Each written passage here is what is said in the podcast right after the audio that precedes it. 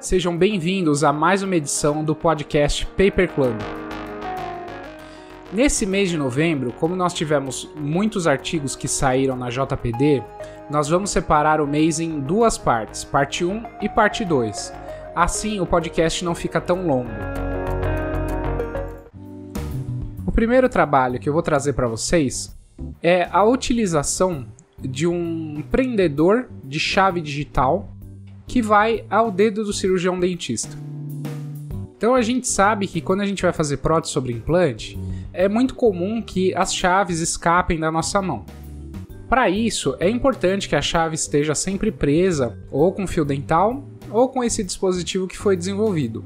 Basicamente, é um dispositivo à base de borracha, um elemento é, semelhante à borracha, onde ele vai preso à chave digital e ele tem uma extensão circular que prende no dedo do cirurgião dentista.